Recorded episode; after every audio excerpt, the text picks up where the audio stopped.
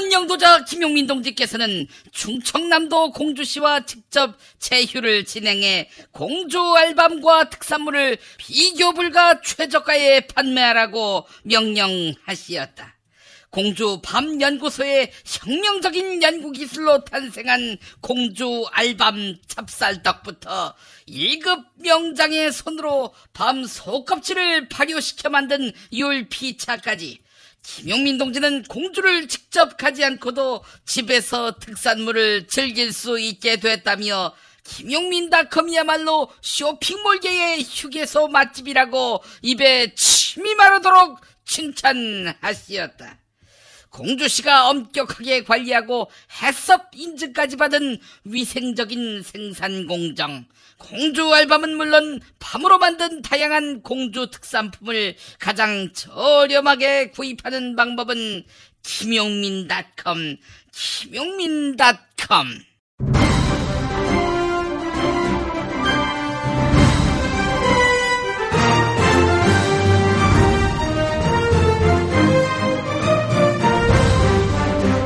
김용민 브리핑.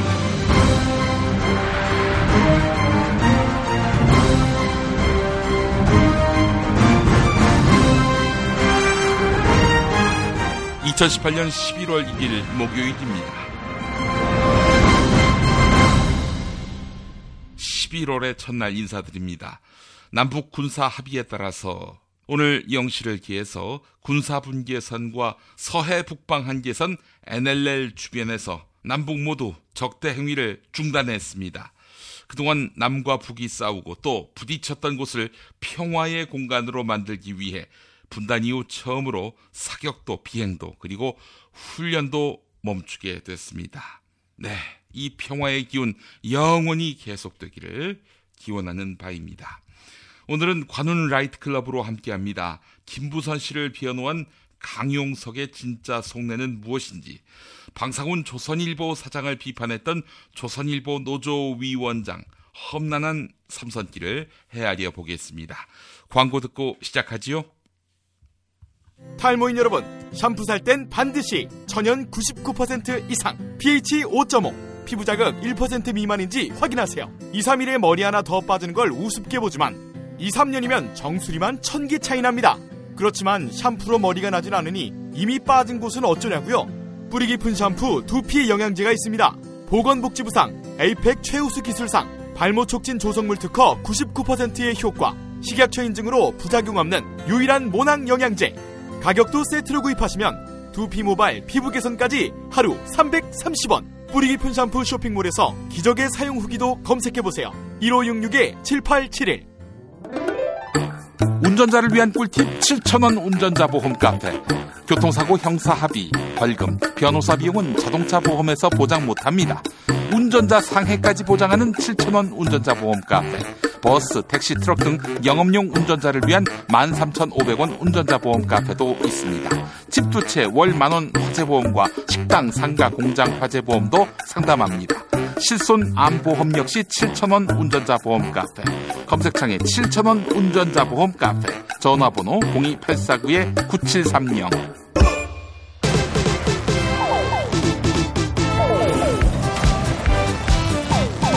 관훈 라이트 클럽에 오신 여러분 환영합니다. 반갑습니다. 예, 반갑습니다. 아유, 갑자기 파이트 분위기입니다. 네, 예, 예. 저희가 이제 블랙리스트 시대에서 화이트리스트로, 아, 화이트리스트로 바뀌었습니다. 네.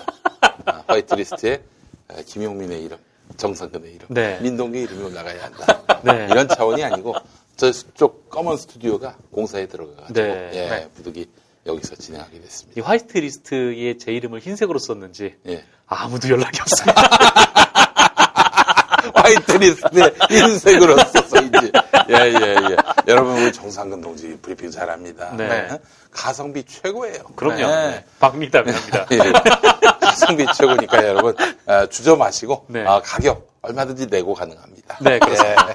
네. 조만간에 광고비를 내서 네. 관훈 나이트클럽에 저를 저를 광고하려고요. 알겠습니다. 예, 예, 예. 제가 잘 광고해드리겠습니다. 네, 그렇군요. 우리 정상근 기자, 저 어디다 연락해야 됩니까? 어디다? 아, 제 연락처요? 네. 전화번호 까세요. 아, 전화번호는 깔 수 있죠. 네. 공일공에 팔구팔삼에 육삼칠칠입니다. 아이고 네. 세상에 이렇게까지 처절한 커다란 삶의 몸부림. 네. 네. 여러분 전화번호 다시 지금 자막으로 나가고 있습니다. 아들이 저만 보면 웃어요. 알겠습니다. 정선근 노조의 시사평론가로서 이제 네네. 거듭났는데 네. 여러분들 좀 밀어주시고 네. 화끈하게 또 세워주시면 감사하겠습니다. 네. 네. 예, 자 그나저나 민동기 형은 또 지난주에 제주도로 놀러 가셨더만요. 놀러 간 게 아니고요. 예, 여름 휴가를 어. 여름 휴가를 가을에 갔다 왔어요. 네. 늦가을에 늦가을에 초겨울에 갔다 왔는데 어. 네. 그 해수욕도 했다는 얘기가 있어요. 발만 살짝 담갔는데. 아 그래? 발을 또 담갔어? 음. 아, 아. 와이프가 네. 컨셉이 음. 쉼 힐링이다. 음. 절대 알리지 마라. 네. 조용히 갔다 오려고 했는데. 어, 페북에 네. 광고하셨던데요. 제가 이거 올릴 때마다 아, 되게 혼났어요. 또 올리냐고 막. 음. 네, 조용히 네. 갔다 왔어요. 네. 최악의 여행이었다는 얘기가 있습니다. 최악의 여행. 네, 왜요? 왜냐? 제주 쉼터로 안 갔으니까. 막 그걸로 안 갔으니까. 아이 사실은 제가 네. 그쪽으로 좀 알아보자라고 얘기는 했는데 아, 민폐다. 민폐? 음. 아니 왜냐면 음. 알 거 아니냐. 그러면 안 된다라고 음. 본인이. 그래서 저는 예약이라든가 이런 과정에서 음. 철저하게 배제됐습니다. 음. 민동팔로 예약하면 되지. 민동팔. 응? 동팔이. 민은기. 민금기. 예. 여러분 음, 그러나 저러나. 제주 쉼터가 최고입니다. 네. 막 급한 후회를 하고 왔어요. 아, 저는 후회를 했어요. 저는 굉장히 좀 개인적으로 좀 많이 아쉬웠죠. 음. 네. 왜냐하면 그, 그 가면은 얼마든지 좀 좋게 할 수 있는데 네. 와이프가 철저하게 자기 위주로 가자 그래가지고 음. 조용히 갔다 왔습니다. 네. 하지만 후회하고 있습니다. 예. 몇 번 며칠로 갔다 오셨습니까? 이박 삼일 갔다 왔습니다. 네, 그렇습니다. 네네. 네. 망한 제주 여행의 전형. 네. 네, 그렇습니다. 네. 그렇기 때문에 여러분들 제주 여행은 제주 쉼터로 가요. 음. 그렇습니다. 자, 제주 쉼터. 그 내 인생의 쉼표라고 말씀을 드렸는데 쉼표 들어가네. 그렇죠. 그 내 인생 내 인생의 쉼표를 왜 마다했어요. 아, 나 참. 제주 여행은 미리 예약을 해야 가장 편안하고 경제적으로 즐길 수 있습니다. 가을 여행, 겨울 방학, 네, 휴가 시즌 제주 휴가를 계획하고 있다면 미리 제주 쉼투어와 상담하시기 바라겠습니다. 네. 어, 할인항공권, 렌트카, 숙소, 택시 관광, 버스 관광까지 고객님에게 딱 맞는 상품을 찾아드립니다. 음. 아 그리고 또 뭔가 아쉬운 분들은 네. 애인도 알선해 드리는 서비스 지금 개발 중입니다. 아 네네네. 애인. 미혼만 대상으로 아, 하는 거죠? 네, 애인 없는 네. 애인 알선까지 네. 드리고 눈이 뭐 이렇게 반짝반짝거립니까? 예. 아니 저는 아들도 있기 때문에 이런 농담을 삼가해 주십시오. 그렇습니다. 자 원하시는 날짜, 차종, 숙소 종류만 고르면 됩니다. 나머지 다 제주 쉼터가 알아서 해요. 네. 어디 가서 밥 먹느냐, 뭐 어, 맛집 찾, 그럴 필요 없어. 다 알아서 해줘 여기서. 어, 뭐 드셨습니까 이번 제주 가서? 이번에 흑돼지. 네. 그리고 문어 숙회. 음. 아니 그게 정말로 그 먹는 거 빼고 있잖아요. 네. 점심 저녁 먹는 거 빼고. 숙소 안에 계속 아무것도 안 하고. 거봐, 아. 이게 바로 제주 쉼터를 이용하지 않은 네. 천벌입니다. 저는 그래서 좀 답답했는데 네. 에, 와이프는 멍 때리고 너무 좋았다고. 음. 저는 굉장히 답답했죠. 음. 좀 돌아다니고 좀 해야 돼. 그럴 때 이제 제주 쉼터에다가 그렇죠. 애인을 좀 어떻게. 아내는 이거 와이프가 보, 보고 있어 이거. 방에서 멍 때리게 네. 하고. 아, 그 다른 말은 아니에요. 그런 그런 농담을. 그렇습니다. 자, 근데 말이죠 제주 쉼투어. 늘상 하는 제주 쉼투어 광고 같지만은 요 십일월 제주 여행 초대박입니다. 어, 초대, 뭐가 있습니까? 지금 제주 쉼투어가 명운을 건 이벤트를 지금 걸고 있어요. 음. 사운을 건 이벤트. 네. 뭐냐면은 제주 여행의 소중한 추억을 기록해드리기 위해서 드론 오. 무료 촬영을 해드립니다. 오, 무료 해주, 촬영. 해주는 건가요? 그렇습니다. 오. 제주의 파란 바다를 배경으로 아름다운 올레길을 배경으로 하는 드론 영상.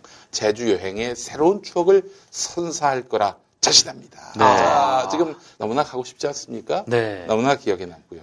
드론을 가져가더라도 이 드론 촬영이라는 게 생각보다 쉽지가 않더라고요. 아, 그건 네. 전문가 네. 영역이 좀 필요한 그렇죠. 그런 거여서. 네.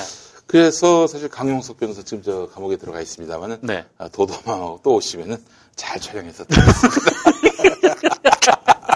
영수증 전문으로 찍어줍니다.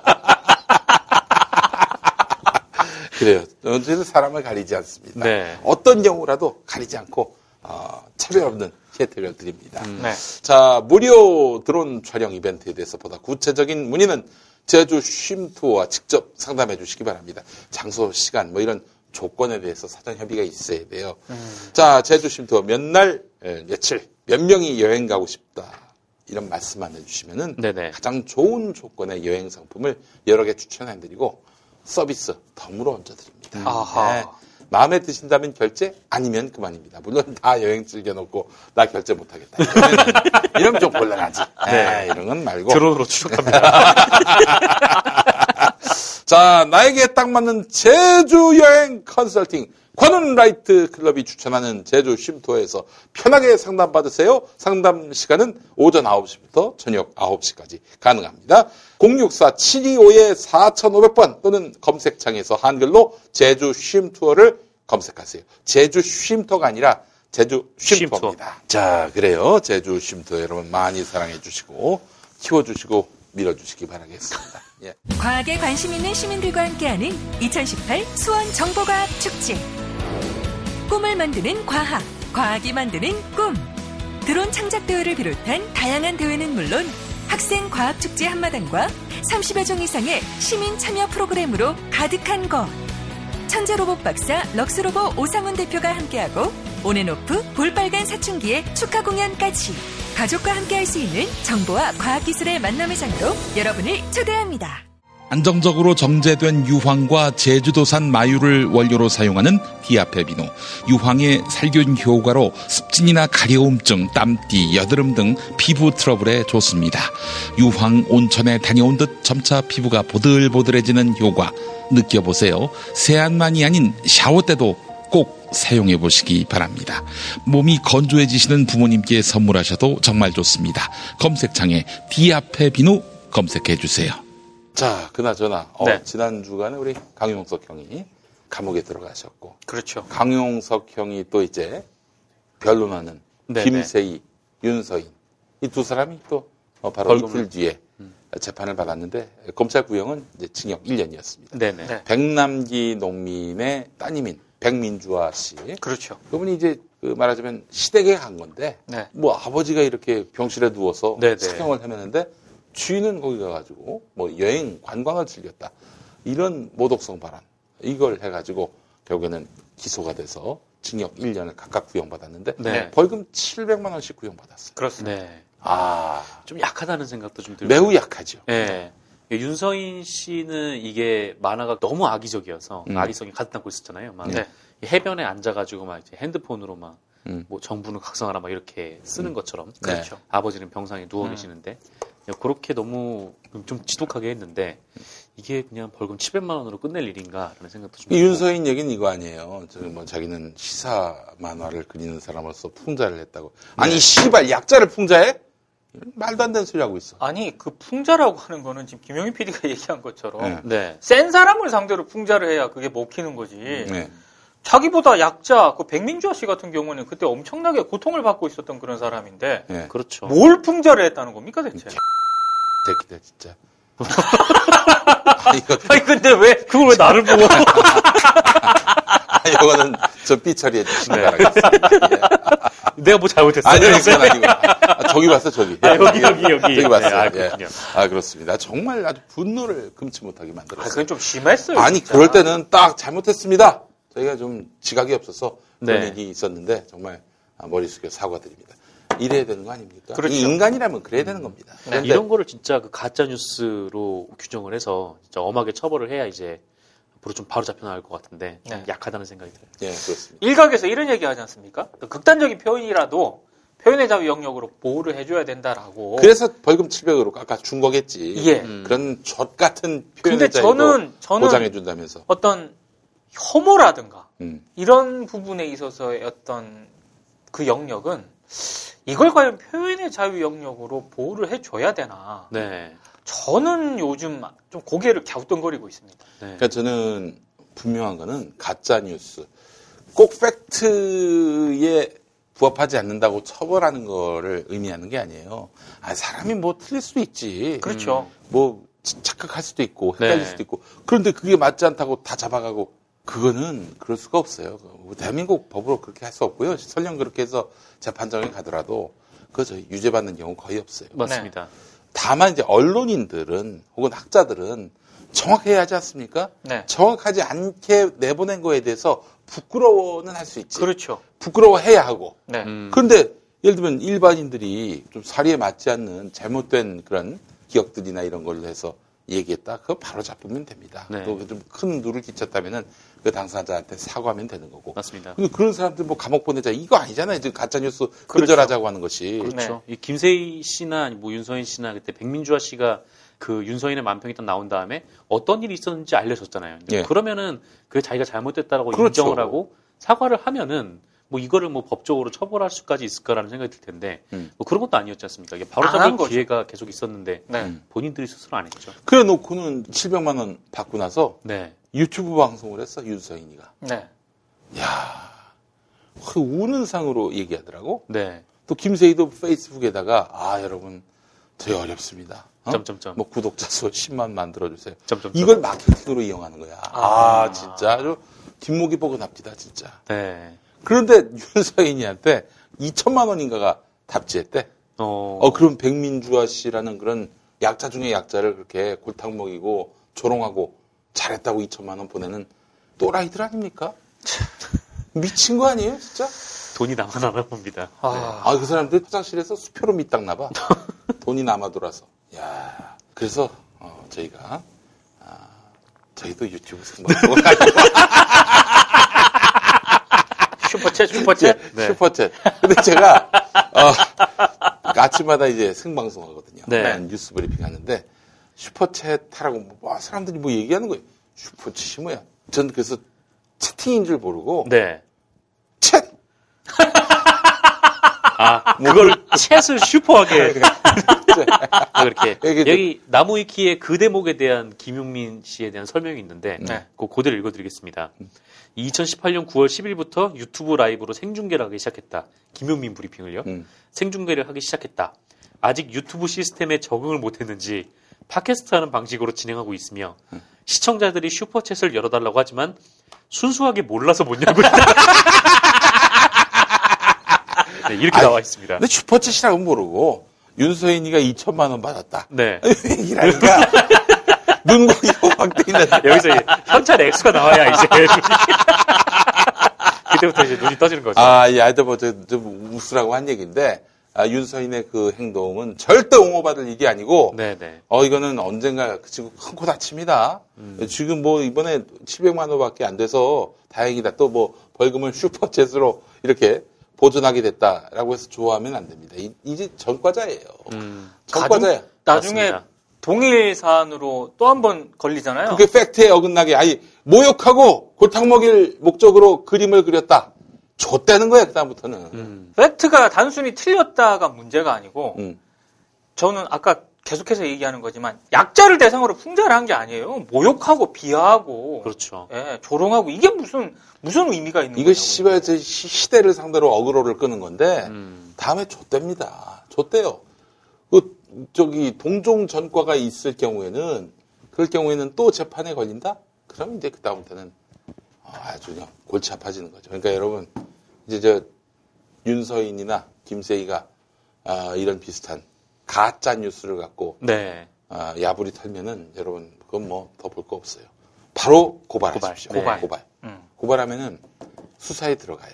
그래서 이게 명백한 허위 사실이다라고 판단되고 허위 사실임을 알면서도 떠벌렸다.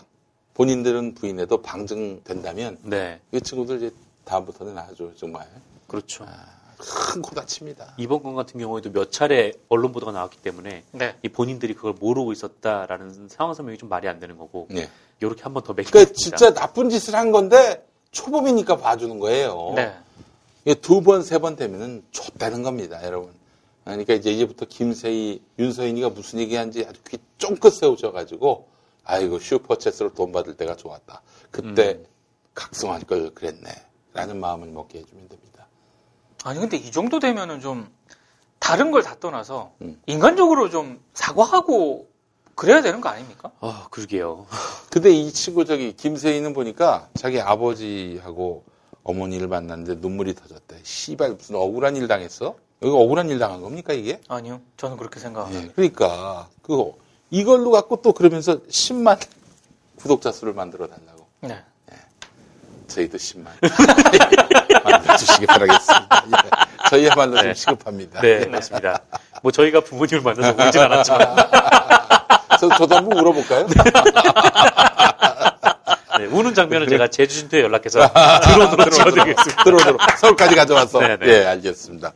자, 그렇습니다. 진짜 어, 김세희 같은 경우에는 어, 이제 엠비씨로부터 리포트 조작건으로 어, 징계를 받을 찰나에 그만둔 거 아닙니까? 네. 야, 김세희는 어? 인터뷰 조작, 그리고 우리 강용석은 사문서 조작. 음. 이런 인간들이 무슨 어? 새로운 언론을 하겠다고. 뉴스타파? 뉴스타파 진짜 이름 같다. 가로 세로 뉴스타파? 그것도 박상우 도끼였더만. 네. 박상우가 누굽니까? 어? 목포 엠비씨에서 네, 맞아, 맞아. 전국부장이었죠. 그, 저기 세월호 천원 구조 아니다. 이렇게 막 얘기를 했는데도 뭐 들, 들은 척도 네. 안 한 거 아니에요? 그렇죠. 한마디로. 어, 이거는 가짜 뉴스를 방조한 거예요. 음, 네. 이런 자들이 지금 무슨 어? 가로 세로 뉴스타파? 지들이 진실 보도를 타파하고 있어요. 음. 안 그래도 그 뉴스타파의 박대용 선배께서 네. 뭐 지금 명의도용 관련해서 좀 이것저것 알아보고 계시다고 하더라고요. 음. 굉장히 화가 많이 나셨던데. 네. 아니 그럼 뉴스... 뉴스타파.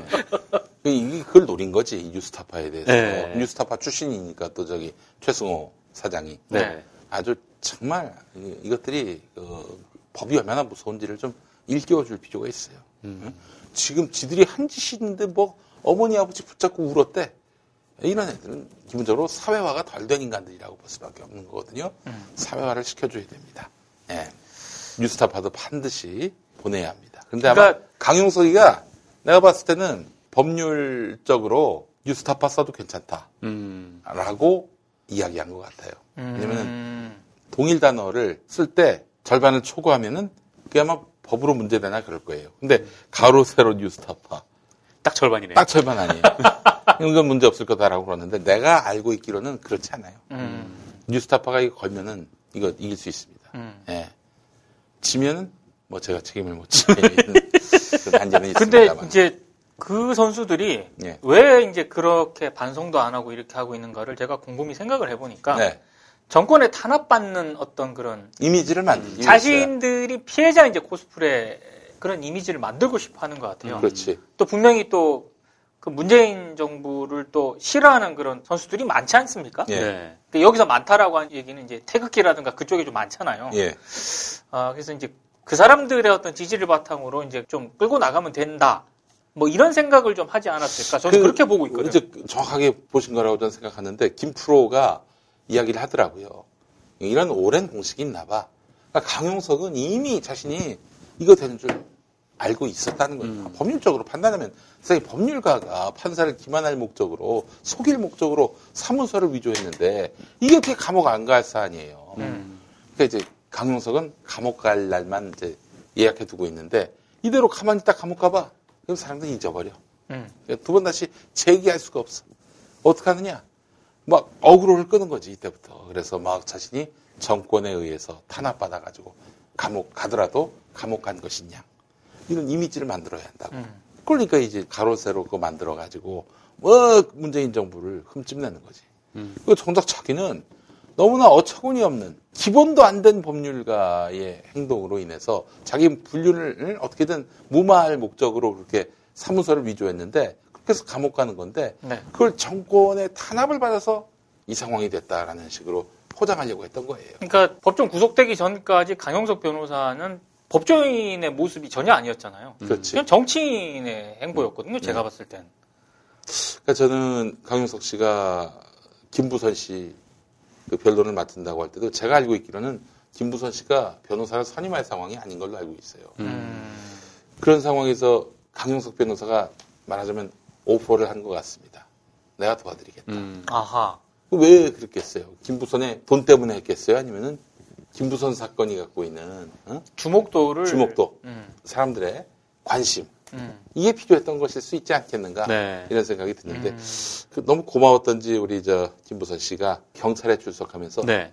강용석 변호사를 이렇게 소개했습니다. 제가 운이 좋아서 좋은 변호사를 만나서 이 자리에 섰으니 저는 자신이 있습니다. 강용석 변호사님은 변호사로서 굉장히 유능하시고 명석하시고 이미 정평이 나 있습니다. 아. 매기는 겁니까? 매기는 게 아니에요. 그 지난번 저, 어, 그, 김부선 씨가 경찰 출두했을 때, 네. 처음 출두했을 때일 거예요. 네. 강용석을 잔뜩 축혀 세웠습니다. 음. 그렇죠. 예. 네. 강용석. 예, 그래요. 정말 유능하고 명석합니다. 네. 네. 그 강용석은 위기 탈출에, 음. 자기 위기 탈출에. 김부산 변론, 김부산 변론을 제치고 네. 김세희, 윤서인도 변호인이 강용석인데 그래, 뭐 저기 일 년형에서 칠백만 원 깎아주면은 그게 유능한 건가요? 음. 적어도 무사건은 유죄를 무죄로 만들어줘야죠. 예? 그래야 유능하다는 얘기를 할 수 있는 음. 겁니다. 예. 자, 하여간 뭐 김세희의 강용석의 피해자 코스프레. 아, 이거 정말 참 엽기적이고 가관입니다. 앞으로 김세희, 윤서인의 뭐 모든 컨텐츠, 이거 가짜뉴스, 악의적인 가짜뉴스다 하면은 여러분 누구나 다 고발할 수 있습니다. 음. 실컷 고발하시기 바라겠습니다. 그래서 두 친구들이 얼마나 이 시대가 엄중한지, 자기들이 그동안 너무나 무책임하고 대책 없이 살아왔는지를 스스로 깨닫게 해주는 수밖에 없어요. 네, 이런 책무가 우리 시민들에게 있습니다. 네. 네. 자, 우리 저 제주 휴가를 다니면서 제주 쉼투어를 통하지 않고 네. 네. 제주 쉼투어 힘들게 투어를 하는 네. 제주 쉼투어로 여행을 다녀온 우리 네. 민동기 형님. 네. 짧게 음. 음. 아마 관훈 라이트 클럽이 업데이트가 되는 음. 이 시점에서는 아, 결정 났겠네요. 결정이 났을 가능성이 있습니다. 양승동 사장이지 않겠어요? 양승동 사장이 그 될 가능성이 저는 네. 굉장히 높다고 보고요. 음. 어, 아마 이게 업데이트 될 시점에는 양승동 케이비에스 사장이 되어 있을 겁니다. 음. 제가 봐도. 네. 물론 이제 그 케이비에스 공영 노조라든가 음. 케이비에스 노동조합, 음. 그러니까 제이 노조죠. 음. 그러니까 전국 언론 노조 케이비에스 본부가 아닌 다른 두 노조에서는 소수 노조 아닙니까? 그렇습니다. 예. 근데 이제 케이비에스 노동조합 같은 경우는 음. 케이비에스 기자들 일부하고 특히 이제 엔지니어, 네. 어, 기술직 직원들이 많이 들어가 있거든요. 음. 근데 그분들은 양승동 사장에 대해서 굉장히 좀 부정적이긴 한데. 그 대세 큰 영향은 아니, 못 미칠 무슨, 것 같아요. 주인들이 부정적이면 뭐 이게 무슨 상관이야. 네. 김용민 부정적인 사람도 많습니다. 네. 네. 그러나 뭐 무슨 상관입니까? 무슨 상관입니까? 그렇죠. 어... 아니, 모든 사람한테 다 지지와 그런 인기를 받으려고 하면 안 됩니다. 그런 욕심 버리세요. 버려야 되나요? 아니요, 버려야 되나요? 그럼 아까 전화번호 지워주세요. 싫어하는 사람도 있고 이 싫어하는 사람이 계속 혐오와 증오를 부추기면 반대쪽, 음. 찬성하는 쪽도 응집합니다. 네. 그런 게 있어요. 그러니까 뭐 흔히들 누가 와서 어그로 끌면은 아유 신경 쓰지 마, 거기 대응하지 마 이런 말 많이 하잖아요. 네. 대응하는 순간 얘는 그걸 이제 자양분, 그렇죠. 에너지로 여기고 음. 막 더 더 강력하게 이렇게 네네. 하게 되겠죠. 그러니까 음. 사실은 관심을 끊어버리는 게 낫습니다. 네. 제가 매일 케이비에스 출입하는데 세월호 참사 당일에 양승동 사장이 뭐, 하여튼 뭐, 노래방. 네, 노래방 간 거. 어, 그런 거. 갔는지는 모르겠어요. 그걸 붙여놓고, 네. 그냥, 어? 시비를 거는 거야. 네. 막 기분 나쁘라고. 음. 어? 전국언론노조 케이비에스 본부가 음. 뭐 이렇게 경영에 뭐 요직을 차지했다, 막 이런 얘기도 있고. 음. 그렇죠. 네. 케이비에스 본부 소속이라고 하면은 케이비에스 직원인데. 그러면 안 됩니까? 그렇게. 그러면 안 돼요? 그... 아니, 그, 그분들이 또 유능한 분들입니다. 네, 유능한 사람들이 유능한 많고요. 분들이에요. 유능한 분들이 좀 회사를 위해서 역할을 만들면 안 됩니까? 음. 왜 니들을 써야 됩니까? 니들 그러니까요. 촛도 일도 못하는 너희들을 왜 써요? 그리고 이제 다른 두 분이 있거든요, 후보가. 네. 어, 이정옥 전 케이비에스 글로벌 센터 전략센터장 같은 경우에는 지난번에 나왔었어요. 네. 나왔다가 안 되신 분이고, 이번에 이제 또 그 해설국장을 맡고 계신 분이 이제 나왔는데, 음. 김진수 케이비에스 해설위원이라고 음. 이분은 이제 소수노조 쪽을 음. 좀 겨냥을 한 것 같아요. 음. 그래서 이제 지금 이렇게 특정 정파 중심으로 인사가 짜여지고 네. 아, 이런 거는 안 된다. 통합의 리더십으로 가야 된다라고 얘기를 하고 있는데 제가 봤을 때는 아이고. 그렇게 설득력 있는 그런 올림픽 정신으로 넘어셨어요. 참가하는데 의의를 들은. 네. 네. 네. 아닌 것 같고 우리나라 광복했을 때 들었던 얘기랑 비슷한데요. 네. 그래서 아마 시월 삼십일일 날 케이비에스 이사회가 이제 면접 때 결정을 하거든요. 네. 그 시민 자문단 평가가 한 사십 퍼센트 정도 되고 이사회 자체 평가가 육십 퍼센트예요. 근데 제가 볼 때 무난하게 양승동 사장이 최종 후보로 임명이 제시될 가능성이 높습니다. 아, 그런데 요 며칠 동안에 우리 할배들이 또 네. 어, 네. 할배 할매들이 또 네. 케이비에스 주변에서 아주 그냥 뭐 시끄럽게 시비를 음. 벌였습니다. 네. 양승동 물러나라고. 그렇죠. 예. 아, 그래요? 예. 또 동원이 되나봐. 그러니까 되지도 않은 일들을 갖고 이렇게 힘을 쓰시나 모르겠어. 그래서, 예. 아무튼, 새 사장, 저는 양승동 사장이 연임할 가능성이 높다고 보지만, 예. 아, 이천이십일 년 십일월까지 음. 삼 년 동안. 아, 이천이십일 년? 네, 삼 년 아, 동안. 이번엔 얼마 안 됐어요. 아, 이번엔 한, 진짜 한 팔 개월? 네. 네. 네. 고대형 보궐로. 자녀 임기거든요. 음. 그래서 제가 봤을 때는 그 자녀 임기였기 때문에 음. 연임도 생각을 해야 되고 이래서 음. 생각했던 것보다 양승동 사장이 음. 굉장히 좀 적극적인 뭔가 행보를 보이진 않았거든요. 네, 그렇죠. 음. 네. 근데 이번에 만약 연임이 되면은 음. 굉장히 좀 적극적인 행보를 보이지 않을까라고 기대를 하고 있고요. 네. 다만, 이제, 아, 제 개인적으로 이 문제를 잠깐 말씀을 드리고 싶은데, 음. 구 년 동안은 사장이 다이렉트로 뭔가를 많이 관여를 해왔지 않습니까? 음. 근데 지금 양승동 사장 같은 경우는 그런 스타일도 아닐 뿐더러, 음. 이렇게 맡기는 그런 형국이거든요. 음. 예. 그랬을 때, 음. 제가 좀 우려되는 대목은, 이번에 그 엄경철의 그 심야 토론 네. 같은 경우에도, 네. 동성애 관련 이런 주제를 가지고 음. 그 토론을 했는데 제가 제주도에서 그거를 잠깐 못 조금 보다가 네. 이 제주 쉼투어를 활용했으면 그거 볼 시간이 없었어요. 그러니까 네. 그걸 보다가 그렇게 심기가 불편해진 거죠. 아, 굉장히 못 보겠는 거예요. 제주 쉼투어는 케이비에스를 끊어버리고 네. 네. 뭔가 아니 그러니까 너무 불편한 음. 그런 그 음. 이 표현이나 이게 패널들인데 여과 없이 막 나오는 거예요. 음. 그래서 양승동 사장 체제에서 저는 케이비에스가 음. 그 제작자한테 맡길 가능성이 좀 높거든요. 예. 그 그런 식의 어떤 그 주제 선정이라든가 이런 음. 건 앞으로 음. 조금 고민을 해봐야 될 필요도 있는 것 같고 여과 없이 막 나오는 그런 방식이 과연 좋은가라는 의문 하나 들고 녹화 시점으로 이제 음. 월요일 월요일이지 않습니까? 예. 일요일 날 또 저널리즘 토크쇼 제이에 네. 그 고성국 박사가 나왔거든요. 아 나왔어요? 네. 네. 그 저널리즘 토크 이제 보수의 어떤 그런 목소리를 듣겠다라고는 음. 그런 취지인 것 같아요. 네. 아 근데 저는 그런 방식, 그러니까 여전히 케이비에스는 제작진들 사이에 어떤 기계적인 균형이라든가 음. 이런 강박이 아직도 있다. 근데 저는 왜 이 두 사례를 드냐면은요. 그 공영방송은 재벌 문제라든가 음. 사회적 약자 소수라든가 이, 이런 거라든가 동성애 음. 문제라든가 이런 부분에 있어서는 기계적 균형이 아니고요. 선도적으로 치고 나가야 된다고 보거든요. 저도 그렇게 생각합니다. 네. 예. 근데 지금 너무 지금 그런 강박에 찌들려 있다. 음. 사장이 또 그런 문제를 또 제시를 하면 또 제작 자율성 침해라고 또 뭐라고 해요. 음. 그 케이비에스 지금 우리 그 분위기 내에서는. 네네. 그러니까 이 양승동 사장이 뭔가 그런 거에 좀 구애받지 말고 전체적인 방향이나 이런 거는 난 사장으로서 충분히 제시할 수 있다고 보거든요. 음. 근데 그런 부분에 있어서 의견 제시를 좀 적극적으로 할 필요가 있다. 왜냐하면 이상한 분위기가 형성이 돼 있어요. 음. 조국 청와대 민정수석이 사법농단에 대해서 지금 사법부가 굉장히 좀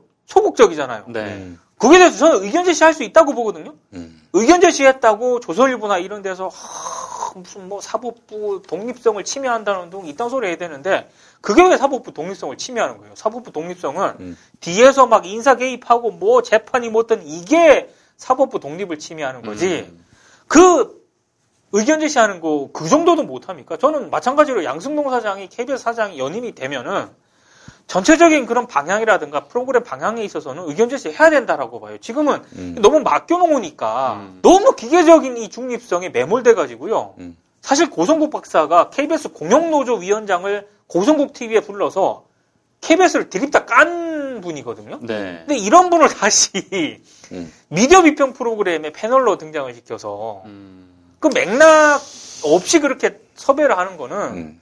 저는 굉장히 불편했습니다. 일 회 출연 아닐까요? 일 회 출연이죠. 근데 네. 보는 입장에서는 굉장히 불편하죠. 우리 저 고성국 박사님은 잘, 잘 알지 않습니까? 아, 그렇죠. 우리 저 고 박사님은 유튜브로 지금 잘 살고 계십니다. 그러니까요. 그래서 계속 하시도록 내버려두는 게 좋지 않겠는가. 그러니까 굳이 미디어 비평에 그분을 음. 그러니까 제가 그분을 뭐라고 하는 게 아니고 좀 그 기계적인 균형이라든가 이런 거에 너무 강박이 있다 보니까 음. 꼭 이렇게 한 분씩 이렇게 섭외를 하는 것 같아요. 음. 근데 그런 거는 이제 좀 그만해도 된다. 음. 네.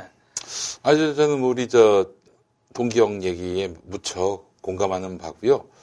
얼마 전에 고성국 씨가 이제 에, 저기 나왔어요.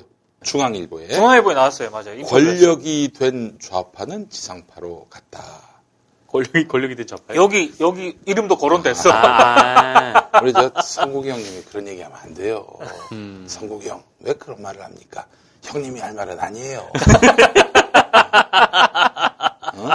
담담, 좋다? 뭐, 저, 뭐. 담담, 좋다. 그래서, 저항 정신이 없어졌다는 그런 취지로 얘기를 하시더라고. 음. 네. 그러니까 이런 김용민 팟캐스트 이런 데서 네. 그전 정권에서는 막 이렇게 했는데 음. 요즘 너무 햇빛 이런 쪽으로 갔다. 음. 뭐 그런 취지로 말씀을 하시는데 박근혜 정부 때는 우리 성국 형님이 어떠셨는지 굉장히 잘 나가셨죠. 네. 아는 분들은 잘 아시는 네. 부분입니다. 친박 평론가로 이름을 날리신 분인데 네. 그렇습니다. 네. 그리고 지금 어 제가 주장한 방향대로 지금 가고 있어요. 그런데 뭘 또 비판을 합니까? 네. 어? 아니 잘하면 잘한다고 해야지. 어? 못하는 걸 못한다고 하고요. 그렇죠. 못한다고 할 때 못한다고 합니다. 네. 성국 형님. 우리는 정권의 이익에 따라서 춤을 추는 사람들이 아니에요. 예? 그거 아셔야지 말이죠. 네. 그렇잖아요. 그렇죠. 네. 그리고 이제 우리 동기 형 얘기에 좀 더 보태자면은 저는 언론이 균형 잡힌 시각을 갖게 한다. 뭐 이런 사명감을 안고 방송하잖아요. 근데 우리는 가만히 있으면요. 돈이 또 우리 사회 기득권이 저쪽 편에 다 있습니다. 아, 그럼요. 가만히 있으면 그쪽으로 쓸려가요. 네. 가만히 있으면. 그럼 어떻게 되느냐? 언론이나 뭐 돈과 권력으로부터 거리를 두고 또 견제하는 그런 집단은 이 쓸려가는 사람들을 또 이쪽으로 끌고 오는 그렇죠. 그런 역할을 해야 합니다. 음. 네. 그렇기 때문에 언론이나 방송이나 시민단체나 교육은 아주 좌파적으로 가도 전혀 상관없어요. 이쪽이 계속 우로 사람들을 끌어간다면은 네. 이쪽에서는 좌편향으로 가서 오게 만들어야 돼요. 그래서 딱 균형 잡히게 해줘야 됩니다. 아, 그런데 이쪽은 뭐 한쪽으로 완전히 쏠려 있고 이쪽은 아 이쪽은 뭐 보수 중간, 어? 좌파 중간 이렇게 하다가 그럼 사연 점점 이쪽으로 갑니다. 음. 이쪽은 맛을 잃고 이쪽은 그냥 한쪽 방향으로 가자는 그런 의지가 충만하다면은 계속 이쪽으로 가요. 이게 무슨 균형 잡힌 시각을 국민들에게 에? 드리는 겁니까? 그건 적어도 음. 난민 문제, 소수자에 대한 혐오, 재벌 개혁 이런 부분에 있어서는 음. 공영방송이 적극적으로 의제화를 하지 않으면은 음. 이게 안 돼요. 제가 봤을 때는. 음. 그리고 또 환경 문제도 아, 원전 안 된다. 네. 아, 원전이 뭐 시대의 흉기인데요. 보다 선명한 목소리를 내야 됩니다. 그게 돈이 안 되는 거잖아요. 그렇죠. 또 어, 우리 사회 가진 자들의 입장이 아니잖아요. 네. 그런 얘기는 정말 기탄 없이 주저함 없이 얘기를 해야 됩니다. 네. 그게 바로 공영방송이 해야 할 역할이에요. 네. 이제 가만히 생각해보면 이 기계적 중립도 진짜 이 케이비에스에서 뭐 일부에서 얘기를 하려고 하는 게 그 기계적 중립은 자유한국당과 민주당 사이 어디쯤이잖아요. 네. 근데 그게 한국 사회에 봤을 때 거기가 중립이냐고요? 아니잖아요. 아니지. 그건 아니죠. 네. 그러니까 어, 너무 이 기계적 중립 일단 뭐 동성애 문제에 있어서. 찬성하는 의견 반, 음. 반대하는 의견 반. 언제까지 이런 식으로 프로그램하고 음. 리포트 그렇게 할 거냐고. 음. 저는 지금, 아니라고 보거든요. 지금도 보면은 또 언론이 해야 될 역할은 뭐냐면 씨씨비비를 가려주는 역할도 해야 되는 겁니다. 그렇죠. 김부선이가 또 저기 이재명 기사 갖고 음. 점 빼느라고 수고했다. 이걸 또 어? 얘기하니까 언론마다 이재명, 김부선 공방 이런 식으로 음. 기사 방향을 정했어요. 아니 공 공방은 양반이더만. 음. 아니 아예 그냥 김부선이 에스엔에스에 올린 거. 예. 그 그거를 그냥 쓴. 아니 김부선 이야기는 이미 점과 관련해서는 탄핵을 당했습니다. 음. 지금 아주대 교수들이 그러면 저 이재명을 위해서 거짓말을 했다는 거예요? 누구 어, 말을 믿어야 됩니까? 아주대 교수 말을 믿어야 돼요? 김부선 말을 믿어야 돼요? 또 기자들도 몇 명 들어갔죠. 그렇죠. 본 사람이 꽤 많은데 음. 그 사람들이 다 입을 맞출 수는 없는. 네. 아니 그러니까 이 왜 이런 말도 안 되는 거짓말을 갖고 이런 식으로 뭐 이쪽이 반박했고 이쪽이 또 재반박했고 이런 식으로 중계방송 보도를 하냐 이거야. 김부선 음. 말은 탄핵됐어요. 그렇죠. 탄핵됐으면은 뭔 지랄을 하건 뭔 개소리를 하건 그냥 스킵해버리면 돼요. 네. 근데 왜 김부선 얘기를 또 이렇게 공론회장에 끌어오냐 이거야. 이거 언론들이 굉장히 잘못하고 있는 겁니다. 그렇죠. 이게. 네. 자기들은 아 이쪽 얘기도 듣고 저쪽 얘기도 듣다 그런 논리에 숨지. 음. 그러면 씨씨비비 가리는 뭐 자기들의 사명과 이런 기능은 모두 다 땅속에 묻어버리고. 네.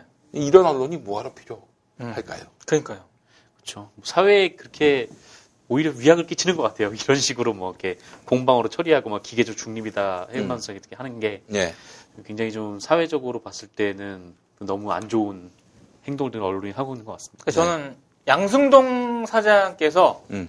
연임을 한다는 그런 전제하에서 네. 말씀을 드리면 이제 공영방송 케이비에스가 아, 이런 방어적이고 음. 소극적이고 수세적인 이런 자세에서 좀 벗어나서 음. 공영방송이 그런 논란을 돌파를 하지 않으면 누가 합니까, 한국에서. 그렇지. 예. 음. 그 그런 거에 방향성도 제시라고 저는 사장으로서 저는 의견 제시를 적극적으로 해야 된다라고 봐요. 우리 케이비에스 뭐 종사자들이 이제 이런 아젠다 제시, 세팅 제시를 해줘야 된다라고 음. 좀 그런 식으로 하면 안 되나? 우리나라 음. 언론들이 말이죠. 막 기계적 중립 얘기하는데 기계적 중립이 도와주는 겁니다. 그런 기술에 굉장히 능수능란한 집단이 바로 자유한국당이에요. 네. 그 예전에 그 이명박 광운대 동영상 그거 빼박진 거 아닙니까? 그렇죠. 비비케이 내가 만들었다고. 그렇죠. 어? 빼박진 거 아니에요. 그거 갖고 이제 당시 여당 그쪽에서 뭐 화력을 막 당겨가지고 하는데 그날 저녁에 이명박이 딱 나타나더니 특검을 수용하겠다. 음. 결국 기사는 광운대 동영상은 공방이 돼버리고 네. 나중에 이명박의 특검 수용이 탑이 됩니다. 네. 이렇게 물타기가 돼요. 네. 기계적 중립이 얼마나 위태롭고 무책임한 것인지를 보여주는 네. 한 단면입니다. 아니 그게 어떻게 공방이 돼요? 강, 강원대에서. 아, 빼박증 거 아니야. 그게 결국 사실로 입증됐고. 네. 그러니까 이게 언론들은 또 그, 그런 아이 쪽에서 이렇게 나왔으니까 네. 내가 공평하게 A도 얘기하고 B도 얘기해야 되지 않느냐. 이런 논리에 숨죠. 아, 이런 놈들이 사입입니다. 저는 여전히 이제 케이비에스 기자들 사장이 바뀐다고 또 피디 출신 사장이라고 저 기자 보도본부를 또 직접적으로 이게 할 수 없잖아요. 네. 보도본부장과 이제 보도국장 중심으로 이제 움직일 수밖에 없는데 촛불 이 주년 집회 리포트만 하더라도 음. 이 주년 집회 한 좀 반, 한 삼분의 이 정도 하고 마지막에 꼭 태극기 부대 맞불 집회 음. 단어도 맞불 집회라고 써. 아유, 그런 단어를 쓰는 것도 문제가 있다고 보거든요. 음. 비교가 안 되는 집회라고 생각을 해요. 그렇지. 촛불 집회와 태극기 집회는 그리고 태극기 집회는 이미 헌법재판소에서 박근혜 파면 결정했을 때 네. 폭력 집회를 했던 집단입니다. 네. 이 집단이 이게 무의미한 그런 맞대응 집회를 하는 말 그대로 밑바닥 민심을 대변하는 것도 아니고 말이죠. 어, 정치적 책략이 너무나 확연한 이런 집회를 왜 소개해주냐 이거예요. 그러니까 가치나 의미 면에서 현격한 차이가 나는 그런 집회인데 여기를 기계적 중립이라는 그 미명하에 음. 같이 언급을 해주니까 이게 이 가치가 이만큼 올라간다고 저는 음. 보거든요. 이, 이런 거를 이제 안 해야 된다라고 봐요, 저는. 근데 네. 이걸 아직도 하고 있는 거예요. 음. 아직도. 근데 뭐 물론 뭐 기자들 입장에서는 뭐 어디 취재를 하면은 뭐 반론도 들어야 하고 뭐 그런 면도 있지만. 네. 근데 뭐 판단할 수 있는 거잖아요. 뭐 광운대 영상이 이게. 그렇죠. 뭐 공방거리인지 아닌지 네. 그 정도는 판단할 수 있으니까. 음. 그게 기사에서는 그게 반론을 들어야 한다고 치더라도 뭐 제목이나 아니면 뭐 사설이나 이쪽에서는 정확하게 판단을 내려서 이 독자들한테 도움을 줬었어야 된다고 생각해요. 네. 음. 네. 그리고 여론조사 지지율이 지금 대략 이렇게 나오잖아요. 일 등이 더불어민주당, 아, 더불어민주당. 네. 이 등이 현격한 차이로 자유한국당, 삼 등이 정의당이잖아요. 네. 그 순서와 비율에 맞게 보도를 했으면 좋겠어요. 음. 그, 아니, 그게 진짜 민의를 대변하는 그런 언론기관의 역할 음. 아니에요? 음. 그래야 지금 제일 야당 자유한국당이 우리의 그 기사가 더불어민주당의 절반밖에 안 되네. 그건 불만을 가질 거 아니에요. 뭐 시비 걸겠지. 뭐 또 케이비에스 입구까지 가서 뭐, 어, 양승동은 뭐 사실상 사퇴하라! 뭐 그렇겠지만은. 근데, 근데, 그러면 당신들 지지율이 그 정도다. 지지율 높이는 정치를 해라.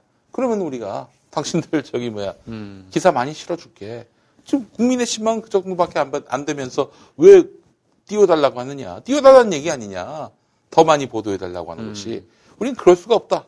이렇게 나와야 된다고 저는 생각을 합니다. 저는 약간 거기 플러스 해가지고 정말 그 집회가 됐든 뭐가 됐든 국회가 됐든 말이 안 되는 상황 있잖아요. 예. 말이 안 되는 주장. 음.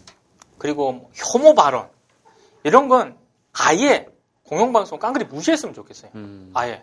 그래서 그런 발언은 뉴스에 나오지 않는다라는 무언의 기준이 저는 적용이 된다라고 보거든요. 음. 근데 그냥 기계적 균형. 여당이 이렇게 얘기했으니까 야당도 말이 되든 안 되든 이 리포트에 반영을 해야 된다라는 이런 식의 제작 방식은 이제는 음. 좀 맞지 않는다고 봐요, 저는. 거기에 다 동의하면서 하나만 더 덧붙일 게 있다면 좀 이렇게 시청자들의 그런 이 보도에 대한 이 비평과 좀 음. 평가가 잘 이루어졌으면 좋겠어요. 맞아요. 이 과거에 어. 음. 뭐 새누리당이 이제 지지율이 굉장히 높았던 때도 있고, 네. 그무금고 그 걔네들의 또 말도 안 되는 얘기들이 거의 전파를 통해 많이 나간 사례도 있기 때문에 예, 예. 좀 그렇게 이제 국민들도 같이 음. 이 보도를 보고 평가할 수 있는 좀 그런 기준도 함께 그쵸. 마련이 됐으면 좋겠습니다. 예, 알겠습니다. 이놈의 뱃살 맞는 옷이 없네. 애들 보랴 일하랴 살 뺄 시간이 없어. 다시, 다시 날씬해지고 싶어. 하루 한두 끼 맛있고 든든한 비타샵 스무디로 바꿔드시면 됩니다. 일오이이 육육사팔 일오이이 육육사팔 혹은 비타샵을 검색해주세요. 팟캐스트 청취자분들께는 그린 스무디 한 포를 보내드립니다. 심판받지 않는 권력, 바로 언론이지요. 똑똑한 소비자가 정직한 언론을 만듭니다. 관훈 라이트 클럽이 시민의 눈을 밝게 띄어드립니다. 유튜브에서 관훈 라이트 클럽을 입력하시면 동영상으로도 시청하실 수 있습니다. 방송과 광고 문의는 일오사사 오칠구육 일오사사 오칠구육으로 해주시면 됩니다.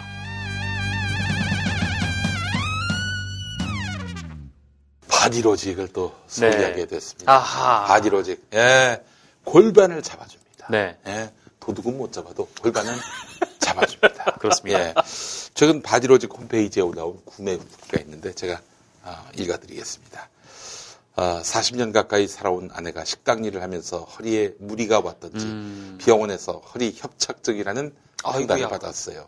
협착은 수술요법도 힘들다고 하기에 병원 처방과 함께 한약도 겸해서 치료했는데 어, 솔직히 뭐 바디로직 제품도 음. 그냥 뭐 시중에 떠도는 소문이겠거니 생각했습니다. 십만 원이면 적은 금액이 아니잖아요. 그렇죠. 예. 그런데 대전에서 이사온 미용실 직구가 바디로직을 입었더니 효과가 있다고 해서 구입을 할까 말까. 미용실 여자도 행여 바디로직 선전하는 다단계는 아니지. 여기서 분명히 팩트체크하자면 네. 바디로직은 다단계로 안 팝니다. 네. 예. 어, 자, 적은 금액도 아니고 십만 원 줘야 하는데 한강에 빠진 사람 지푸라기라도 잡는 심정으로 사기당해 봐야 십만 원이다. 그런 마음으로 구입했는데 굉장히 깐깐하신 분이네요. 네. 그러게요. 아, 십만 원도 사기당하면 아까워하실 분이에요. 네네. 네. 아깝긴 합니다만. 네. 네. 맨 처음에는 너무 꽉 조여서 못 입겠다고 하더군요. 음. 아이고 또 속았구나 했는데 에라 잊어버리고 있었는데 어느 날인가는 당신이 사준 게 편하다고 하더군요. 음. 요즘은 바디로직이 활동하는데 많은 도움이 된다고 합니다. 예전엔 네. 아이고 허리야 귀가 쟁쟁하고 신경질이 났었는데 병원에도 자주 가지 않습니다.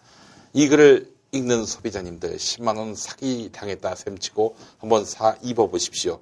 우선 히프가 오목하게 돼서 아가씨 뒷태 같고요. 아, 이 아저씨 이거 어? 이것보다는 삼 개월만 착용하면 허리 아프다는 말을 하지 않습니다. 네. 속는 셈치고 바디로직 구입해 보십시오. 바디로직에서 선전하는 말 듣지 말고 어, 제 마누라가 했던 대로 해보세요.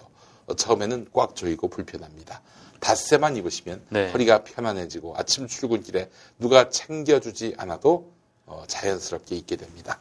팬티든 모르고 안 입어도 바디로직은 챙겨 입으시게 될 겁니다. 음. 아이고 한 삼 일 정도만 음. 그 익숙해지시면 돼요. 네. 입어본 사람으로서 음. 처음에는 이제 익숙하지 않아가지고 좀 이상한데 네.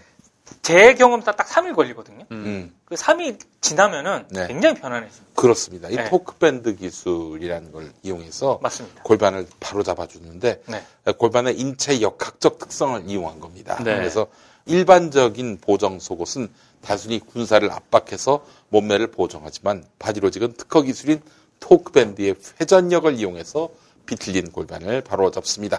효과가 없을 경우 백 퍼센트 환불 보장이 됩니다. 네. 예, 부담 없이 경험해 보시기 바라겠어요. 공삼일 삼사오 사오오공 이렇게 전화 주시거나 검색창에서 바디로직을 검색하시기 바라겠습니다. 이 골반 보정 속옷 바디로직을 입고 많이 또 한번 걸어보세요. 네. 가을날 또 낙엽길을 걷는 기분이 또 있지 않습니까? 그렇습니다. 이거 진짜 직접 입어봤는데 음. 굉장히 진짜 허리가 많이 편해지고 좋습니다. 그렇죠. 네. 그렇습니다. 음. 그래서 어, 이 바디로직을 통해서 새 인생을 사시는 분들이 많이 계십니다. 네. 네. 관심 가져주시고 나라는 바로 세웠는데 나의 골반을 음. 바로 세워야 되는 네. 그런 과제 미루지 마시기 바라겠습니다. 자, 뚱뚱한 사람도 입을 수 있습니다. 그렇습니다. 다 네. 들어가요. 안 네. 들어간 게 없습니다. 저 드럼통도 넣을 수 있습니다. 아, 그렇습니다. 예, 예. 네. 자, 바디로직 많은 사랑 부탁드립니다. 자, 정상근 동지, 이번에 어떤 뉴스 준비했습니까? 네, 이 지난주 동기 선배가 정리했던 내용 중에 들어가 있던 건데, 음. 이 통일부가 탈북자 기자를 불허하는 과정에서 음. 조선일보 노조가 음. 이 노보를 통해서 조선일보를 한번 비판하지 않았습니까? 음. 그때 조선일보에서 난리가 났었는데, 음. 뭐 이 탈북자 기자와 관련해서도 뭐 통일부가 뭐 무리하게 뭐 굳이 취재를 막은 거 아니냐, 음. 이런 지적을 하면서도, 음. 아니, 그래도 굳이 조선일보도 탈북자를 보내야 했나. 음. 이 조선일보가 예전부터 뭐 외교 문제에 있어서는 뭐 국익을 우선해야 된다라고 주장을 해왔었는데, 음. 네. 뭐 지금 이건 무슨 경우냐, 뭐 이렇게 비판을 했었어요, 같이. 네. 그런데 이제 이거를 두고 조선일보 정치부에서 기자들이 난리가 났고, 이게 이제 저번 주에 전해드린 내용이었습니다. 그렇죠. 음. 그리고 나서 이 지난 한 주 동안에 이 조선일보 내부에서 이 박준동 위원장에 대한 불신임 논의가 있었다라고 하더라고요. 그렇죠. 예, 예. 이게 사실 뭐 그동안 조선일보를 쭉 비판해왔던 뭐 조선일보 노보를 뭐 더 이상 두고 보지 않겠다. 뭐, 뭐 사주 신기경호 같다. 뭐 그런 느낌도 들긴 하는데. 음. 왜냐하면 이 그동안 박준동 위원장이 노보를 통해서 한 말이 이 처우가 열악한 사내 비정규직과의 연대, 그리고 임직원 임금 상승에 비해 과도한 사주 배당금, 그리고 언론사 세습 문제, 이 노동시간 단축 필요성, 회사의 노조교섭 불성실 비판, 이재용 관련 자사보도 비판, 음. 이런 것들이었어요. 그렇죠. 네. 그러니까 이런 게 이제 사주도 굉장히 불편하게 하고, 음. 또 그런 기사를 쓴 동료들도 좀 불편하게 하는 면도 있는 거죠. 그래서 어쨌든 이게 이 노보 사유화 논란으로 번졌고, 이 조선일보 기자들이 그렇게 주장을 하는 거죠. 네. 이 노보가 네 거냐 이렇게 음. 주장을 하는 거고, 그래서 뭐 이 자리에서 박준동 위원장이 그러면 본인 불신임 투표를 하라 이렇게 음. 얘기를 했던 거고, 네. 그래서 지난주 대의원 대회에서 이 불신임 관련 얘기를 하기로 했는데. 음. 네. 어, 결론적으로 얘기하면 불신임 투표는 무산이 됐습니다. 음. 왜냐하면 어차피 십일월이잖아요. 곧 그 다음 달이 노조위원장 선거래요. 맞아요. 음. 네. 그래서 뭐 굳이 투표를 통해서 노조위원장을 음. 불신임하는 좀 그런 일을 해야겠나, 뭐 그런 얘기가 뭐 내부에 있었다고 하는데, 네. 어, 다만 남은 기간 동안 박중동 위원장에게 이 노보 사유화의 책임을 물어서 음. 이 노보 제작을 못하게 했다. 그래요? 라고 합니다. 그리고 박준동 위원장이 이걸 수락을 했다고 해요. 그래서 음. 노보가 이제 다른 사람에 의해서 만들어졌는데, 근데 그렇게 만들어진 노보가 진짜 가관이었다는 거죠. 음. 이게 일면에 조합원 결혼 소식이 있었어요. 네. 회사가 뭐 태평하면 뭐 음. 조합원 결혼 소식을 넣을 수도 아유, 있는데. 좋죠. 예. 네, 넣을 수도 있는데 그 음. 내용이 음. 상당히 좀 어처구니가 없더라고요. 음. 어처구니가 없더군요. 네. 음. 이게 시월 이십육일자 노보였는데, 음. 이 누가 결혼했다는 소식에 이 노보에서 어떻게 적혀 있었냐면, 음. 다른 것은 바라지 않습니다. 음. 민중의 소리만 아니길 기도해요. 아, 배우자 소속 직장이. 네. 아. 뭐 호동왕자나 로미오, 몬테큐 꼴이 나기 싫었습니다. 다행히 그는 헤럴드 경제에 몸담고 있었습니다. 헤럴드 조금... 경제는 저 조선일보의 그 용인을 네. 받을 수 있는 네네. 용인이 아니, 되는 누가 가능한 거죠. 민중의 소리 기자들 입장에서는. 음. 굉장히 기분 나쁘지 않습니까, 저거? 그래서 이한배 선배가 이거를 가져와서 페북에 올리셨어요. 네. 이한배 선배가 뭐라고 썼냐면, 네. 어라? 이 새끼들 봐라. 우리도 니네하고 결혼 안 시켜. X 같은 새끼들아. 그리고 니네가 로미오건 줄리엣이건 뭐든 돼. 어디서 변사또 같은 새끼가 출몰해서 쟤네하고 결혼을 하네 만에. 아, 진짜 이 새끼들 열받게 하네. 예. 노조위원장 쫓아내고 새로 만든 노보에서 한다는 짓이 고작 이거냐? 네가 호동왕자면 나는 세종대왕이다. 아니, 저 진짜 아무리 그 노조위원장을 작업에서 배제시켰다 하더라도 음. 아, 저건 진짜 기본이 안 된 겁니다, 진짜. 네, 뭐 진짜 음. 뭐 누가 당사자가 그 결혼하는 당사자가 썼는지 아니면 뭐 누가 썼는지 그건 모르겠는데 음. 뭐 집단에는 웃겨보자고 쓴 것 같은데 네. 생각하는 게 참 천박하다라는 네. 생각이 그러니까. 좀 들더라고요. 네. 그래서 어쨌든 이렇게 뭐 조선일보사에 기록될 이 박준동의 나는 음. 이 박준동 노조위원장이 펜을 음. 이 같은 노비들이 빼앗음으로써 마무리가 됐는데. 예, 예, 예. 근데 또 박준동 위원장이 뭐 여기서 그냥 멈추지는 않을 것 같더라고요. 음. 네. 뭐 노조위원장 선거가 다음 달에 있는데 네. 또 도전한다고 합니다. 어, 그래요. 네. 아, 저는 개인적으로 응원을 하고 있습니다. 음. 네, 그래서 만약에 이 박준동 위원장이 다시 한번 삼선에 성공을 한다면. 음. 이 조선일보는 좀 약간의 좀 일말의 좀 희망이 좀 보이는 네. 상황일 것이고 네. 어쨌든 구성원들이 투표를 하니까요. 음. 근데 또 아마 이대로 그냥 퇴출이 되게 된다면은 뭐 조선일보도 퇴출의 길로 가는 거 아닐까. 아니, 이번에 아니, 못하게 할 거예요. 어떤 네. 식으로든. 네. 사주하고 이렇게 선명한 대립각을 세웠으면은 네. 노조위원장 다운 행동 아닙니까? 그렇죠. 그렇죠. 네. 아, 그래도 조선일보 기자들이 지금 사주에 대해서 불만이 없어요? 뭐 엄청나게 많잖아요. 많을걸요 아마. 네. 네. 싸울 줄 아는 사람을 노조위원장으로 세워야지. 그 고만고만한 사주하고 뭐 적절하게 대화가 되는. 이런 이런 거 아닐까? 네. 싸울 줄 아는 노조위원장을 세웠어. 음. 근데 여기까지만 싸워줘야 되는데. 음. 네, 너무 많이 싸워가지고. 우리랑 싸워. 이렇게 나가고 막 조선일보 문제를 네. 막 다 건드리니까. 네. 그런 것도 있는 것 같고. 음. 어, 어쨌든 이 박준동 위원장이 노조위원장이 되기 전까지는 이 조선일보 노부에서 했던 얘기들은 음. 우리 너무 일이 많다. 네. 뭐 월급 올려달라. 네. 뭐 이런 얘기들밖에 없었거든요.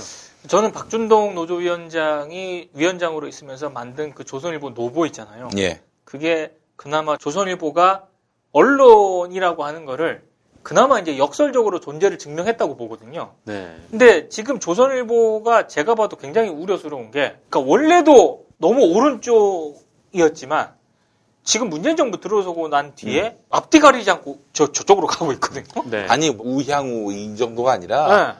뭐 가짜뉴스고 진짜 뉴스고 가리지 않고 문재인 대통령에게 흠집이 네. 될 만한 것들은 다 던져요. 네. 네. 뭐 문재인 정부뿐만 아니라 얼마 전에 뭐 네이버 노동조합에 대한 맞아요. 뉴스도 나왔던데 네이버 노동조합을 그 민주노총에서 움직인다는 거예요. 네. 음. 아니, 상급단체가 민주노총인데. 그러니까 이게 저기 뭐야, 산별 노조에 대한 이해도 없고. 네. 아니, 아무튼 지금 조선일보 상황이 굉장히 지금 우려되는 그런 상황인데, 여기서 그나마 내부에서 어느 정도 문제 제기를 할 수 있는 사람은 저는 박진동 노조위원장이라고 음. 생각을 하거든요. 네. 만약에 이제 지금 어, 대의원들의 그런 의사대로 네. 대의원들의 입맛에 맞는 어떤 그런 위원장이 새로 선임이 되면 음. 또 이제 뭐 월급에서 자주 네, 이제 조선일보는 정말 이제 제어가 안 되는 거죠.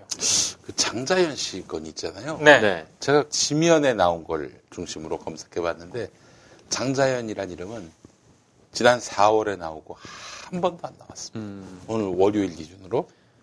그리고 아, 네. 또 그 사월 이전에 장자연이 언급된 거는 이천십삼 년이었어요. 음. 아, 이런 모렴치한 집단이 다 있습니까? 사주가 불편하면 아예 뭐 있지도 않은 사건으로 만들어버리는 거 아니에요? 그 이름은 네. 굉장히 금기어가 됐다고 봐요. 조선일보 음. 내에서는. 네. 네. 그 당시에도 소문이 많았어요. 뭐 어디서 디디 들어왔다느니 뭐 알 수는 없습니다만은. 그때 조현호 경찰청장이 그렇게 주장하지 않았습니까? 그렇죠. 조선일보 음. 기자가 와가지고 음. 우리랑 한번 해보자는 거냐. 네. 어. 이른바 이제 협박하고 갔다가. 그러면 뭐 씨발 뭐 있다는 얘기 아니야? 아니 아무 일도 없는데 씨발 그런 일을 왜 무리하게 음. 경찰 총수 만나가지고 한번 해보자는 거냐? 그거는 뭐 뭔가 있다는 얘기 아니에요? 네. 진짜 만약에 내가 일하는 매체의 이 사주가 그런 일에 연루가 됐으면은 당장 뭐 진상 규명하라고 요구를 했을 텐데. 그게 음. 정상이죠 사실. 네. 네. 이렇게 조용할 수 있나 싶네요. 음. 그리고. 계속해서 지금 나오는 리포트나 기사 가운데 하나가 당시 수사에 정말 문제가 많은 거잖아요. 음, 그렇지. 뭐 압수수색한다고 해놓고 네. 안 하고 그리고 뭐 정말 중요한 부분들은 아예 보고도 그냥 보고도 안 나오고. 하고. 네. 아, 뭐 저는 이것이 문재인 정부에게는 꽃놀이 패드라고 생각을 합니다. 음. 이거 세게 한번 털어가지고. 맞아요. 이 진상을 규명하면은 그래서 조선일보가 만약에 어, 심대한 타격을 입게 된다면 이 자체로 언론 개혁이 되는 거예요. 음. 그렇지 않나요? 그렇죠. 그리고 조선일보는 정말 음. 어, 동아투위 그 선배들이 예. 조선일보와 티비조선 폐간을 목표로 이제 운동을 하겠다고. 네. 요즘 좀 굉장히 좀 진짜 위험한 것 같아요. 음, 보니까. 그래요. 요즘에는 특히 예전처럼 예전엔 그래도 막 사회적 쟁점이 되고 논란이 되고 그랬는데 요즘엔 무슨 기사를 실어도. 전혀 뭐 이것이 사회적 화제가 안 되고 있어요. 네. 예. 또 굉장히 또 요새 조선일보 보면 피로해요. 음? 그 옛날에는 그래도 네. 뭔가 좀 논리라도 좀 어떻게 세우려고 했던 게 보였는데 네. 요새는 뭐 그런 것도 잘 없는 것 네. 같아요. 그렇죠. 네. 그 전에 그 무슨 칼럼이었나? 어, 제가 스페인 여행을 갔는데 네. 한국인이 너무 많다는 거예요. 네. 소득 주도 성장 해가지고 많은 사람들이 스페인에 관광을 오고 갔다. 나라의 앞날이 걱정된다. 이 씨발, 지는 왜 여행을 가? 아니, 아니, 아니, 거기, 거기 선수들은 왜 그래? 한장 종지부터 시작해서 이 글짓기 수준이 네. 아 이거는 진짜 이거 초등학교에서도 혼이 날 그런 글짓기 실력이에요. 그러게요. 그러니까 불, 블로그에 올려도 요거도 뭐고 그렇게 써요. 네. 그렇지. 응. 요새 진짜 그 조선일보하고 한국경제가 참 열심히 하는 것 같아요. 아, 맞죠. 네. 한국경제 지난번에 그 뭡니까? 오십이 시간. 오십이 시간 때문에 영화 한국, 한국 영화가 오십이 시간 때문에 망했다고. 그때 그 영화는 오십이 시간 제도가 도입되기 전에 다 만들었는데. 네. 예. 근데 그 해명이 더, 더 웃겼어요. 미디어 오늘 음. 그 김대희 기자가 취재했던 모양인데 음. 그 해명을 우리 실수다 몰랐다. 우리 실수다 몰랐다. 내 책임이다. 그나마 이건 다행이지. 지난번에 뭡니까? 최저임금 인상 때문에 네, 누가 자살했다. 노동자가 자살했다. 그건 명백한 뻥으로 드러났는데도 불구하고 그거는 뭐 저기 뭐야 제대로 사과도 안 하고 네. 어, 또 온갖 뭐 해명을 내놨는데 해명 덕지덕지 붙은 해명이 그 해명도 가짜뉴스라는 비판도 있어요. 해명을 덕지덕지 붙였더니 돌아가신 양반이 딴 사람이 네. 네.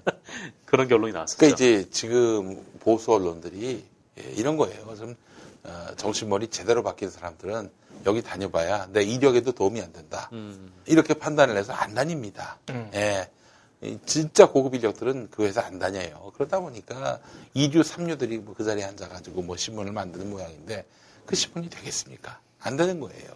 신문도 안 되는데 그런 식의 그 가짜 뉴스나 혹은 뭐 어, 급도 안 되는 그런 저질 뉴스를 내므로써 독자들의 마음을 점점 더 잃어가고 있는 거죠. 음. 예. 저는 요즘 무슨 생각을 하냐면 조선하고 중앙이 특히 예전에 음. 비해서 더 오른쪽으로 계속 가고 있거든요. 예, 예. 이게 지금 음, 어찌됐든 반문재인 세력으로 지금 통합을 해야 되지 않습니까? 네. 저쪽 선수들이 입장에서는 네. 또 그런 그림을 바탕으로 점점 뭐 고성국 티비라든가 유튜브 채널에 뺏기고 있는 이런 독자들을 음. 의식해서 네.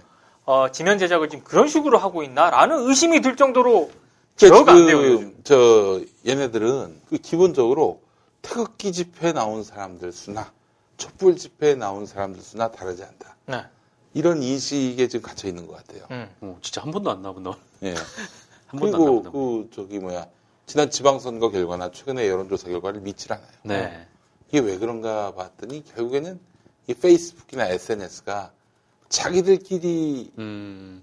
계속 정보나 맞아요. 혹은 이런 것들이 유통되다 보니까 음. 지금 전체 판도를 전혀 인식을 못하고 있어요. 음. 이대로 가면 총선에서 이길 수 있겠어요? 대선에서 이길 수 있겠어요? 그런데 자기들끼리 보면은 자기 써놓은 글에 다 좋아요 누르고 막 음. 아유 저기 뭐야 유튜브 하면 이천만 원 들어오고 음. 예. 네. 이런 걸 에코 챔버 현상이라고 얘기하잖아요. 아. 자신의 입 밖으로 나간 소리가 벽에 반사돼서 자기 귀로 되돌아오는 네네. 자기 소리만 들리는 닭. 음, 음. 그러니까 내 얘기 딱 던졌는데 내 얘기만 들리는 거야. 음. 아 이게 정론인가 보다. 음. 이게 대세인가 보다. 이 착각에 빠지는 거죠. 네. 근데 지금 보수가 바로 그런 현상에 직면해 있고 진보도 그렇게 되지 않도록 애를 써야 한다. 그렇죠. 라는 생각입니다. 음. 에스엔에스가 정말 아 이거 우리에게 굉장히 좋은 도구긴 하지만 네. 여기에 갇혀버리면은 맞아요. 정말 큰일 나겠다는 생각이 요즘 음. 들었습니다. 음. 자, 그래요. 어, 에코 챔버 현상까지 이야기를 해봤고요. 어, 제가 다음 시간에 또 뵙도록 할 텐데 다음 시간은 주진우 기자와 함께하도록 하겠습니다. 아하, 예, 네. 많은 사랑 부탁드리겠습니다. 예, 자, 관훈 라이트 클럽 이번 순서 모두 마치겠습니다. 고맙습니다. 고맙습니다. 탄핵 때문에 뭐 이야기를 전달을 하려고 해도 길을 막고 덧질 않아요. 해족 수준으로 쪼그라든 한국 보수. 회생의 길은 과연 있을까? 변화된 정치 환경. 갈 길 잃은 보수에게 새로운 희망을 제시한다. 애국 보수의 화려한 부활과 집권을 위한 본격 가이드. 김용민의 신간. 보수를 지켜라. 진중권도 투표하는 보수 정당. 광주에서도 일당이 될 수 있는 보수 정당. 젊은이들의 입당이 줄을 잇는 보수 정당. 언제까지 민주당 정의당을 부러워만 할 것인가? 부러우면 진다니까? 자유한국당 당원 김용민이 쓴 보수를 지켜라. 이김에서 나왔습니다. 김용민 브리핑과 함께한 시간 어떠셨어요? 다음 시간에도 보다 바르고 알차며 즐거운 정보로 여러분을 찾아가겠습니다. 팟캐스트 포털 팟빵에서 다운로드하기, 구독하기, 별점 주기, 댓글 달기로 응원해주세요. 잊지 마세요. 다운로드하기, 구독하기, 별점 주기, 댓글 달기.